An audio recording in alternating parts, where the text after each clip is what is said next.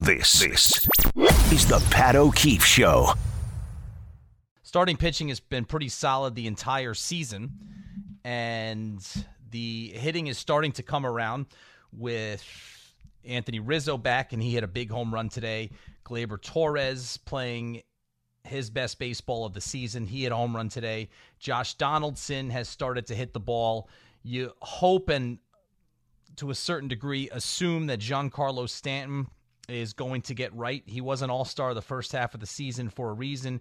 Harrison Bader has added a huge jolt. Kiner Falefa is doing what he's done all year long. And then, of course, I haven't mentioned Aaron Judge. So the offense is going to be sound, if not better than that. Starting pitching is solid. The bullpen and today, this is the list of relievers that Aaron Boone used. Germán gave up three runs on back to back homers in the second inning. Other than that, pitched well. Germán's been good, and he's actually going to be in the bullpen in the playoffs for the Yankees. But here are the relievers that Boone went to today. Zach Britton making his first appearance of the season. Lou Trivino, Lucas Luetge, Clarke Schmidt, and Scott Effross. You know, you look at that list of names and – I'm smiling when I say this because it isn't jest, but you're wondering if Aaron Boone wanted to give Aaron Judge one more at bat in the bottom of the ninth inning. But the fact is, that's who he has at his disposal right now. You know, who the question or the answer to the question, who is the Yankees' most reliable relief pitcher? It changes by the day. You know, a week ago, I would have said it was Trivino, but then he had a bad outing this week. Obviously, Clay Holmes was the all star in the first half of the season, but he has not been good in the second half. Um, Clarke Schmidt has been good at times. He had an awful outing the other night. Right now, my answer to the question, who is the most reliable Yankee reliever, it's Jonathan Loáisiga right now. But then that could change. Everybody's just one bad outing away. But that's kind of illustrates who Boone has to use in the bullpen in the postseason. Britton, Trivino, Luetge, Schmidt, Effross. Yeah, Loáisiga didn't pitch today. Holmes didn't pitch today. It was interesting that he went to Effross to close out the game as he picks up his third save of the season instead of Clay Holmes. But there is no closer right now. There is no closer. Wandy Peralta, that's probably my answer, but he's on the injured list right now. They expect him back the final week of the regular season uh, that makeup series against the Texas Rangers. All right, let's go back to the phones 1 800 919 3776. Pat O'Keefe with you. Got a couple more hours here until 7 p.m. on 98.7. And let's go to Eddie in Brooklyn. Eddie, how you doing? Doing. I'm going to tell him I'm on ESPN right now. Yo, he said he on ESPN right How you doing? Listen, I have, I have, I have a scenario. With Aaron Wait, Judge. y'all leaving out there tonight? I want to talk about Aaron Judge. All right. Aaron Tell, Judge. tell, tell, tell your buddy to keep it down. I, I want to hear you, Eddie. Keep it down, keep it down for a minute, man. Listen, um, Aaron Judge is going to break the American League record home run. And wouldn't it be great he could be a Mets and get a shot at the National League home run that Barry Bonds hold? Because he's not going to be a Yankee. The Yankees disrespected him by not giving him that money. They should have gave him that money. That's what I want to talk about. I well, I mean, you say wouldn't it be great? That would be great for Mets fans. Yes, if he did that. Um and thanks for the call, Eddie. I don't think the Yankees disrespected him. At the time I thought it was a fair offer. Look, if Judge got hurt this year and played 110 games and hit 28 home runs and drove in 90 runs and was, you know, who he's been most of his career, really productive when he's healthy but not always healthy, then the Yankees would have circled back, offered him that money again, and then you go from there. But Judge wanted more, and he has had, I, I you know, there's got to be a list somewhere. Somebody at some point has had to have compiled a list of the greatest examples in history of somebody betting on themselves. Because if this isn't at or near the top of this that list, I don't know what is. I thought the Yankees' offer was more than fair. I wouldn't say more than fair. I thought the Yankees' offer was fair. I don't think it was a disrespectful offer. It was $30 million a year for seven years. He's 30 years old now.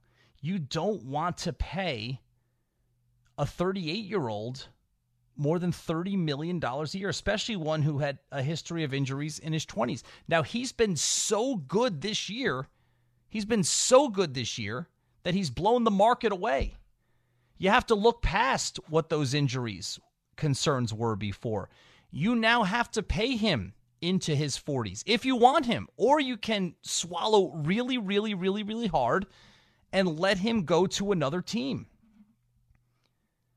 But the Yankees contract is going to have to double. I'm telling you, it's going to have to be $500 million. Somebody's going to pay him $500 million. He is so far and away the best player in baseball. And I don't want to hear Ohtani. What Ohtani's doing is historic. It's incredibly impressive. He should have won the MVP last year. But you've got to also incorporate winning baseball games. If it was that historic and that impressive, win some baseball games, especially when you also have on your team the guy who, for the last decade, has been considered the best player in Major League Baseball. The Ohtani judge argument, you know, with all due respect to people like CC Sabathia, who I think just makes controversial statements to get his name out there, so we're reminded that he's a member of the media. But the Ohtani judge argument is very similar to the Russell Westbrook scenario in the NBA a few years ago. Russell Westbrook averaged a triple double in 2017, and it hadn't been done in like 40 or 50 years. Okay? Oscar Robertson was the only other player to average a triple double. Nobody had ever done it. Now, for many of those years, it wasn't that big of a deal statistically. Could Magic Johnson have done it if he knew the importance people would put on it? Possibly. So could LeBron James have done it? Scottie Pippen might have been able to do it. Michael Jordan, I don't know if he would have averaged 10 rebounds a game. But for a long time in the NBA, triple doubles weren't looked at as they are in today's NBA. Westbrook did it in 2017. He was also in a scenario where Durant had just skittered off from Oklahoma City to join the super team in Golden State, and Westbrook won the MVP because he did something that had only been done once in NBA history. All right.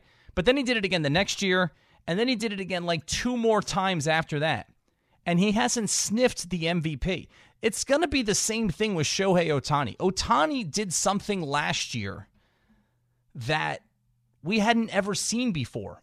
Go through a full season, be one of the best power hitters in the American League, and one of the best pitchers in the American League. I mean, he literally did something that you could only draw a comparison to Babe Ruth. Well, guess what? Judge is doing that too, where you draw a comparison to Babe Ruth, but it's something else, obviously. It's the 60 home runs. But Ohtani did it last year. He got his MVP. You're the people who are arguing for Ohtani to be the MVP again this year are basically saying that as long as he hits 20 home runs, which barring injury, I would imagine him being able to do every season, and pitches a full season and strikes out 150 batters. As long as he does that, then just give him the MVP every year because he's doing something that nobody else can do. No, he was rewarded for that last year. All right? And if Judge wasn't having the season he's having this year, then maybe Ohtani would have a much stronger case to be the MVP. But not when you're going up against one of the great offensive seasons in the history of the sport. I mean, think about it. This guy is on the verge. He's already got 60 home runs, and he has a chance on top of that to win the Triple Crown. That's unheard of. And then on top of that, he played center field more than half the season. He's got one of the best arms in all of baseball. He's a terrific base runner. He is a clubhouse leader. He leads his team to wins. They won their 93rd game today. Ohtani's record, his team's record, is 66 and 85. All right, so back to the question about Judge's contract. This has blown any projections out of the water. He bet on himself and he won and he's going to really win in the offseason. And you know what is crazy?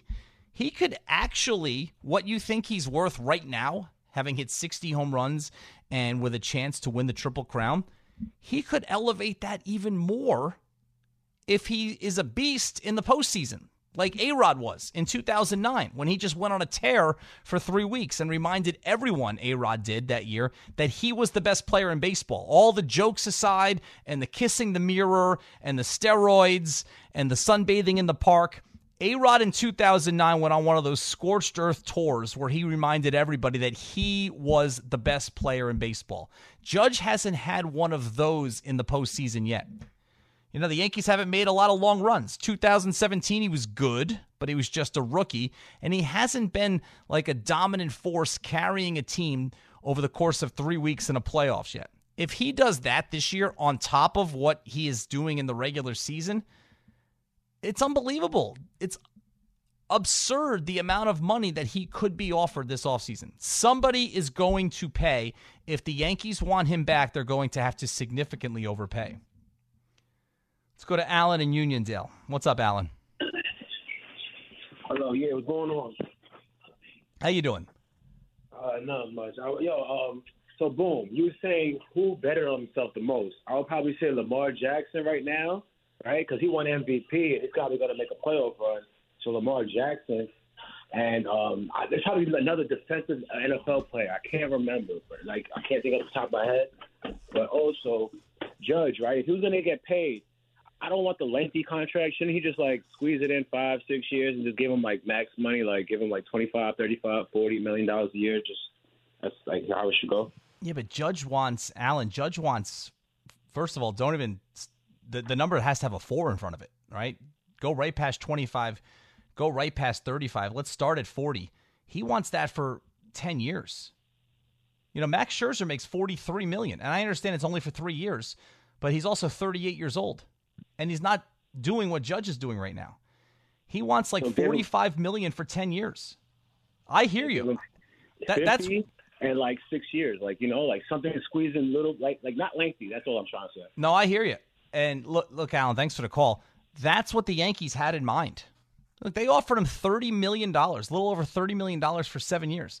And the hangup for the Yankees was always the years. You know, seven years would have taken him to age 37 season and then you see where you are from there. And the smart business move, or the prudent business move, would be to limit the amount of years. But because of the season Judge is having, the Yankees or any other team has lost the luxury of trying to control the amount of years. They really have, because it only takes one team. There's going to be one team, and they're going to know, they're going to cringe when they're signing the contract for 10 years and $47 million a year. They're going to be cringing as they do it, thinking that they're going to be paying a 40 year old man with an injury history in his 20s $47 million. But you know what? They're not going to be cringing that much because they're going to be thinking about adding the best all around position player in baseball to their lineup for at least the next six years. And in this climate,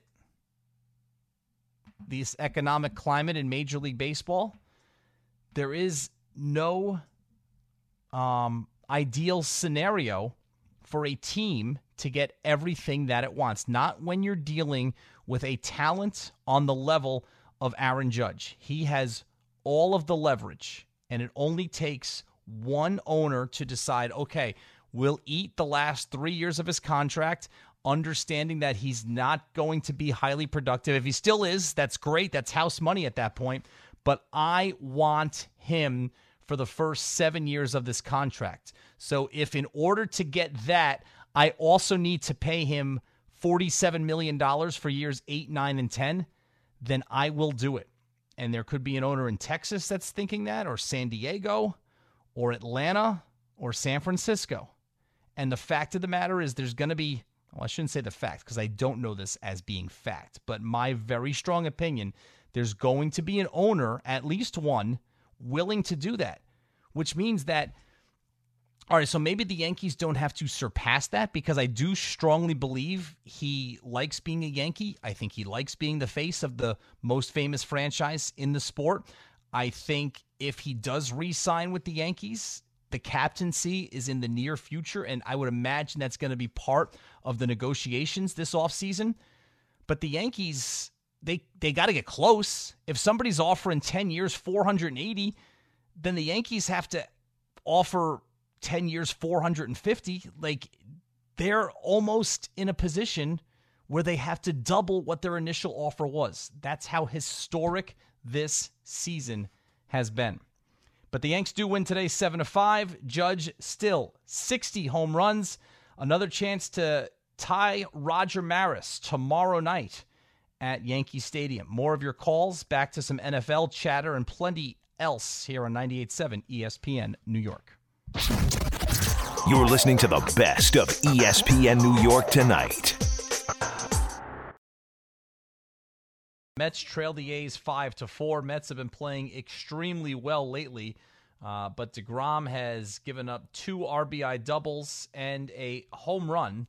The Mets, meanwhile, uh, got two runs on a Pete Alonso home run in the top of the first inning as they jumped out to a 3 0 lead. Yankees beat the Red Sox by a score of 7 to 5, coming from behind once again to beat Boston. They go for the four game sweep tomorrow and a chance to sweep this homestand two against Pittsburgh, and they have already taken the first three against the Red Sox. The magic number to clinch the American League East is now three over Toronto and two over Tampa Bay. Both of those teams still have to play today. Uh, and then, of course, Aaron Judge is still sitting on home run number 60. Monday Night Football for the Giants as they'll take on the Dallas Cowboys. Cowboys one and one in and somewhat unexpected win over the Cincinnati Bengals last week, playing with their backup quarterback Cooper Rush. The biggest reason for Dallas has been their defense, and right now the Cowboys might have the best defensive player in the NFL. Micah Parsons, in just his second season. Uh, is as good as anybody in the league at getting to the quarterback. And Cincinnati's offensive line is shaky to begin with and then trying to hold off against the likes of Micah Parsons. And in week one, Cincinnati had to go up against TJ Watt with the Pittsburgh Steelers. So it hasn't been a smooth start for them. And that's a big reason why they're 0 2. But with their backup quarterback in, the defense helped carry the day for the Cowboys last week. Evan Neal, the Giants' first round draft pick out of Alabama, their big right tackle, who will be playing his third NFL game, hasn't lost yet in the NFL very similar to when he was playing for the Crimson Tide in college. Uh, he spoke at practice this week about facing Micah Parsons. It's gonna be fun. You know, that's why you always dream of you know playing in the NFL to go against the best player. Uh, Micah's a great player. Um, he's really he's really fast. I mean, the guy runs a four three. You know, so uh, it's gonna be exciting to go up against him. Evan Neal, uh, you hear the 4 3 40. Certainly a tough challenge for him and his line mates on the Giants' offensive line, which has played very well ever since halftime of the first game against Tennessee. But Neal feels that he and his teammates are up to the challenge. I mean, regardless, I mean, he's a football player just like me. He puts his pants on one leg at a time just like me, straps up the shoulder pads one strap at a time just like me. I mean, he's a really good player, and uh, I'm excited to go against him for sure. Well, we'll see that on Monday night. Giants and Cowboys, MetLife Stadium. Uh, Giants a chance to go to three and zero, oh. something they have not done in a very, very long time. 1 800 919 3776. So go back to the phones and welcome in James from Miami Beach. James, how you doing? Hey, how's it going? Good, thanks. Hey, I, I just wanted to say I listen to the station every day, and uh, nice work. You guys are awesome. But anyways, I wanted to I wanted to see what your thoughts on on Tony Pollard are because I know everybody, especially Giants fans, they're concerned about stopping Zeke, Zeke, Zeke. Even though in the past history shows that Zeke's been, you know, known to give the Giants some problems. But if the Giants were to stop Zeke, I think Pollard's going to be the one that you guys need to worry about. What do you think? Yeah, I think Pollard and Zeke are a lot closer in how you approach them than they used to be. You know, Zeke still has the potential for the explosive play, but Pollard is, you know, the pounded guy, the consistent guy, and there's not that much of a drop off at this point in Zeke's career between he and Tony Pollard. Right, and I I just want to say because I think um, you know from a Giants perspective, I think if that's if you're going to stop any running back, I think that's the guy you got to stop is Pollard because I think that's the if you guys can stop Pollard, I think that's the key factor for the Giants to win. They're going to be they're going to be, and thanks for the call, James, they're going to be relying on the running game a lot with those two backs, with the fact that they have a backup quarterback in Cooper Rush playing, and their wide receiver weapons are not what they have been in recent years. I think Amari Cooper's absence is a lot greater than people thought it would be. You know, the big thing about CeeDee Lamb, and we've seen this in sports a lot, you know, the most Famous example for me is Alvin Harper, who was Michael Irvin's number two for those championship years with the Cowboys. And then Harper signs the big free agent contract to be the number one wide receiver with the Tampa Bay Buccaneers. And all of a sudden, in Tampa Bay, without a strong and offensive line, and without Michael Irvin drawing so much attention from the secondary on the other side of the field, all of a sudden it's not that easy to get open. And we've seen a little bit of that from CeeDee Lamb. Yeah, Lamb was awesome last year when he gets the ball in space and is able to get open. He is a very, very dynamic and talented player. But what if he doesn't get open? And again, it's a lot easier to get open if, number one, you have a strong offensive line. Dallas had that last year. It's not as strong this year. Number two, you have a quarterback who's mobile, who could allow you a little bit more time to get open, like Dallas had last year with Dak Prescott. Dak is not playing right now. And then number three, the top cornerback, any double teams were all sent to the other side of the field where Amari Cooper was, allowing CeeDee Lamb to roam around a little more freely. Now, well, now he's the number one guy, and he hasn't proven to be in the class of a uh, Justin Jefferson or Ja'Marr Chase or dare I say, and I'm not being facetious here, a Garrett Wilson in his first two games in that role. And maybe he's not that guy. Can he be a productive NFL receiver? Yeah, absolutely. But like a number one carrying offense, the likes of Jefferson or uh, Cooper Kupp or Ja'Marr Chase. Not from what I've seen so far. So for Dallas, Dallas is going to play this close to the vest, especially without Dak. And I, I, don't know what they're doing with him, not putting him on injured reserve. He's not playing Monday, so that's two games without him. So that means to make that move worth the while, and you know they're eating up a roster spot with him. To make that worthwhile, he's got to play in one of the two games, at least one of the two games after the Giants game on Monday night. I, and I just I don't understand it. It seems like everything you hear that injury is going to take you know up to two months to heal. But regardless, if you're Dallas and you're Mike McCarthy, and don't forget that's, that's another issue. If you're Dallas and you're Mike McCarthy, I don't think you're feeling too good about yourself. But you got to play this close to the vest. Um, you got to rely on your defense. You got to rely on getting pressure on Daniel Jones and forcing him into mistakes.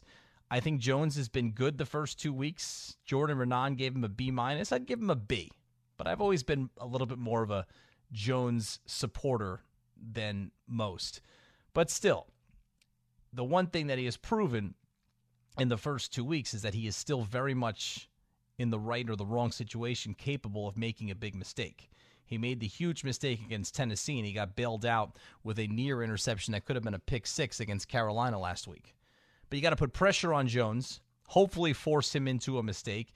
And then on offense, you want to keep the ball out of Saquon Barkley's hands. So you're going to rely on your two veteran running backs. That's going to have to be uh, the focal point of your offensive attack, especially with Cooper Rush as your quarterback on Monday night. Now, can they execute that? I don't know. Can the Giants' offensive line keep Daniel Jones upright and give him a chance? Sure, they can, and they're going to have to. And the other part of this is well, how about the Giants' defensive line? Because the Giants' defense has been great. Wink Martindale uh, has had two excellent schemes so far defensively.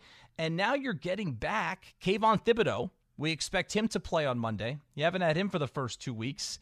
And Azeez Ojulari, who outside of Leonard Williams, Ojulari was the best player defensively among the Giants' front seven last season. He hasn't played yet he's expected back. Now, you could be without Leonard Williams, and that's a hit. That hurts. But you take Williams out, you replace him with the combination of both Ojulari and Thibodeaux, and you're going up against a Dallas offensive line that is depleted and injury riddled.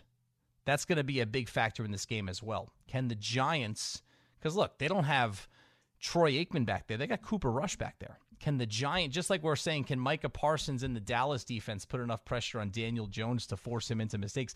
Can the Giants and Wink Martindale and Ojulari and Thibodeaux, can they put enough pressure against this weakened Dallas offensive line and force Cooper Rush into making mistakes? Those will be a couple of the keys on Monday night. Giants have a chance to go 3 and 0, and it'll be very disappointing if they don't finish Monday night with a record of 3 and 0. Uh, we'll talk more about this. Uh, we'll get into the Jets and the rest of week three. Your calls also at 1 800 919 3776 on this Saturday afternoon. Pat O'Keefe on 98.7 ESPN New York.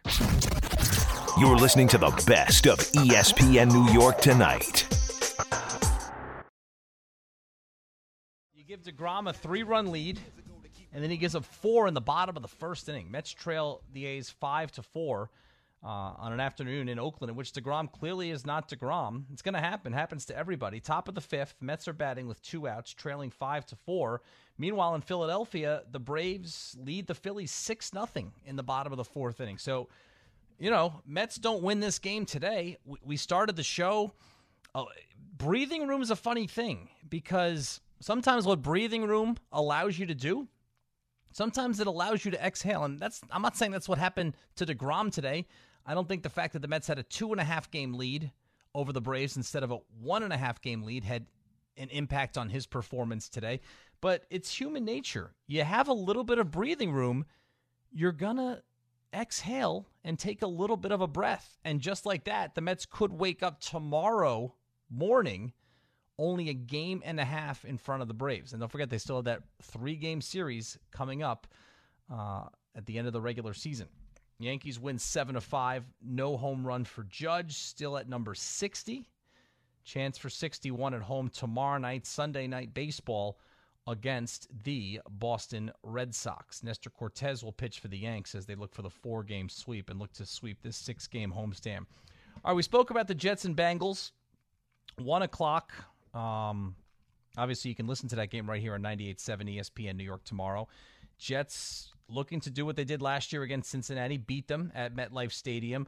Uh, looking to do what they did last week, and that's win a game. Jets at one and one right now, and you like the improvements you've seen across the roster, and you also like the promise and the readiness that you've seen from a lot of the young players on the roster. The big question, and, and, look, if you're a Jets fan, I don't think this is a bad problem to have. And I, you know, we, we're running a promo on the Kay show where Michael Kay disagrees with the point I'm about to make, and that's fair. But you got to win games at a certain point in the NFL, especially when you have been in such a rut like the two teams in New York have been. You just got to win games by any means possible. And if Flacco's got the hot hand right now, then you've got to ride him until he no longer has the hot hand. The beauty of Joe Flacco and this is how Tom Coughlin approached the Kurt Warner thing in 2004 when Eli Manning was a rookie. The beauty of Joe Flacco is you can pull him whenever. All right, you don't have to worry about his mental state or you know, what it would do to him psychologically if he all of a sudden loses his starting quarterback position because he wasn't the starting quarterback to begin with. This whole season for Flacco is house money. He signed with the team as the backup quarterback. Look what's happening in, in Miami right now. And I know it's a small sample size, but two years ago, when Tua Tagovailoa was a rookie, they would actually, in the fourth quarter of games, take Tua out of the game and put in Ryan Fitzpatrick because they were trying to win games. And Fitzpatrick obviously was a veteran, and if you didn't like what he was giving you and you wanted to put Tua back in, you could yank Fitzpatrick at any time and go back to Tua. But they did that to Tua, a sixth overall pick in the NFL draft, the future of their franchise at that point.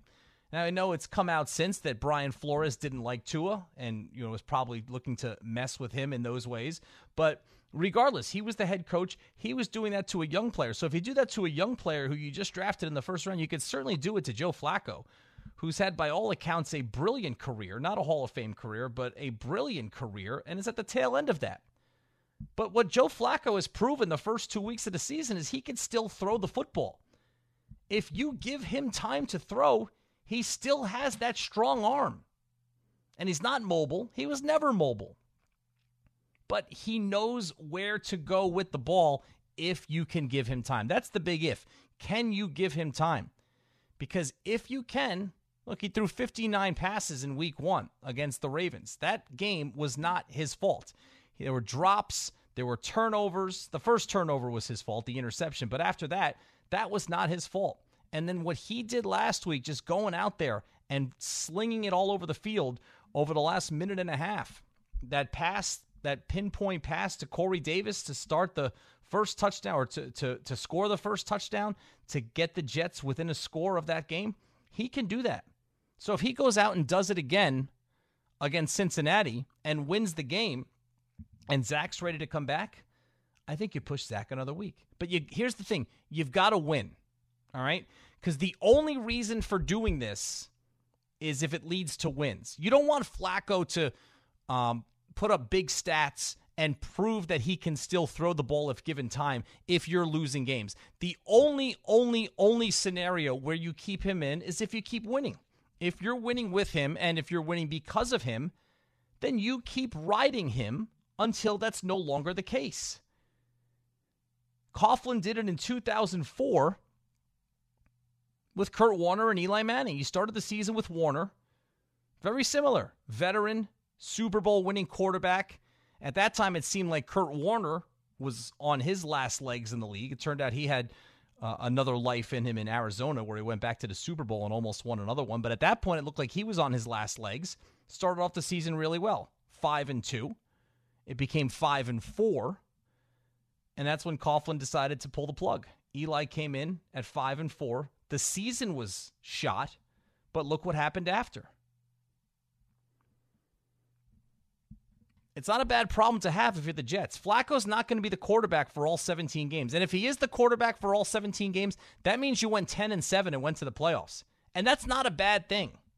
Because it's not like Zach Wilson's a guarantee. Right? It's not like you've got God, who was the last guarantee to come into the NFL? Burrow?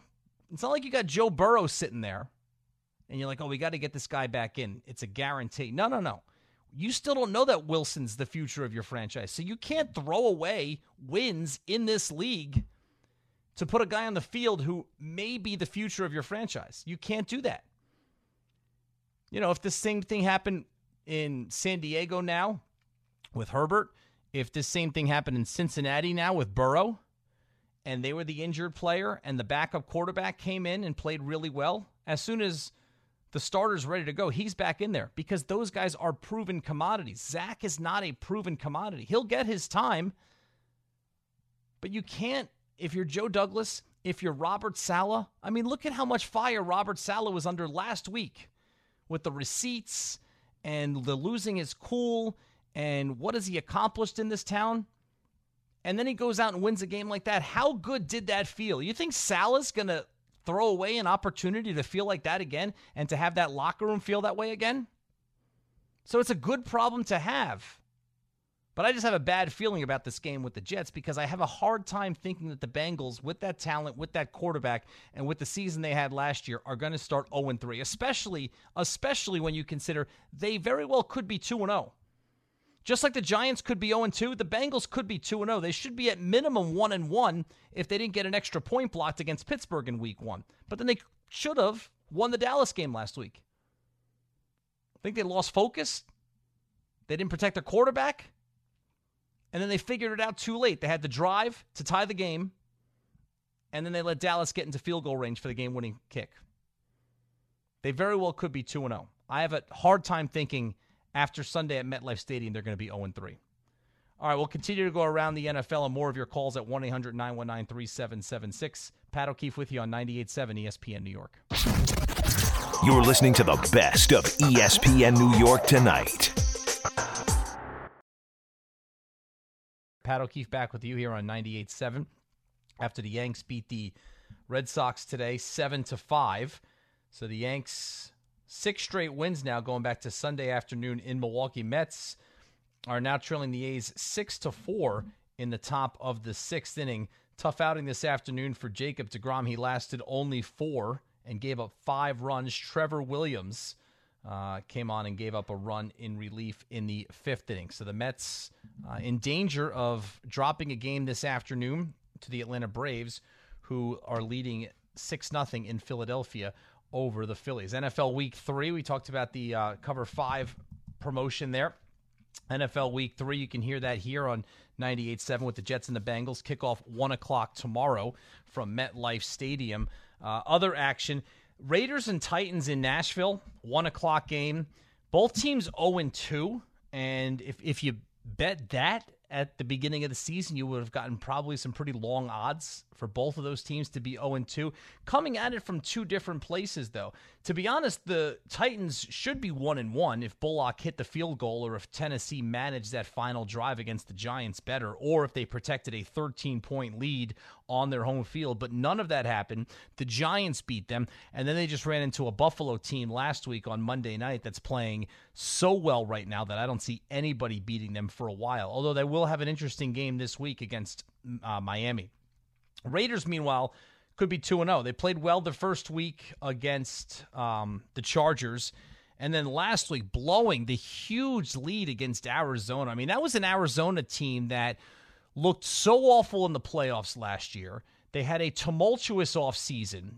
Kyler Murray and his contract extension got messy the fact that it carried out for as long as it did, and then when it leaked out that Arizona wanted to put a clause in it requiring him to do a certain amount of work in his playbook, homework in his playbook, and then they took it out because people found out about it. And it was the whole thing was just messy. And DeAndre Hopkins, the six game suspension to begin the season, and Murray is not the same player without DeAndre Hopkins. They lose week one they fall behind week two, and you're starting to think, wow, is Cliff Kingsbury going to survive the season? Will he be the first NFL head coach fired?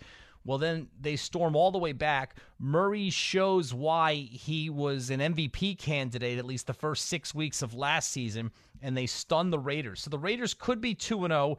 They're 0 2. They're at Tennessee. The Titans don't look the same. I think Ryan Tannehill is in his last days as their starting quarterback. Malik Willis is waiting in the wings, the third round pick out of Liberty, who a lot of people thought could have been a first round pick in this year's draft, and he looked pretty okay in the preseason. Um, Derrick Henry, you see it time and time again, and this is why teams don't draft running backs where Dave Gettleman picks Saquon Barkley. Now, I know this is not the week to disparage the Saquon Barkley pick, but from a, a philosophical perspective, the reason why teams don't invest that much money or that high a draft pick in a running back is because of what's happening to Derrick Henry right now. Last three seasons, he was as dominant a football player as there was in the NFL. Carried that team to an AFC championship game. Uh, helped carry that team to a number one seed in the AFC last season. And now he just, all that wear and tear and all of those carries and all of those hits take a toll. He doesn't look like the same player. The Titans don't look like the same team. Somebody there is going to be 0 3. I think it's going to be the Tennessee Titans. Chiefs and Colts. Colts have looked so bad. They had the bad week one where they were lucky to squeeze out a tie against the Houston Texans.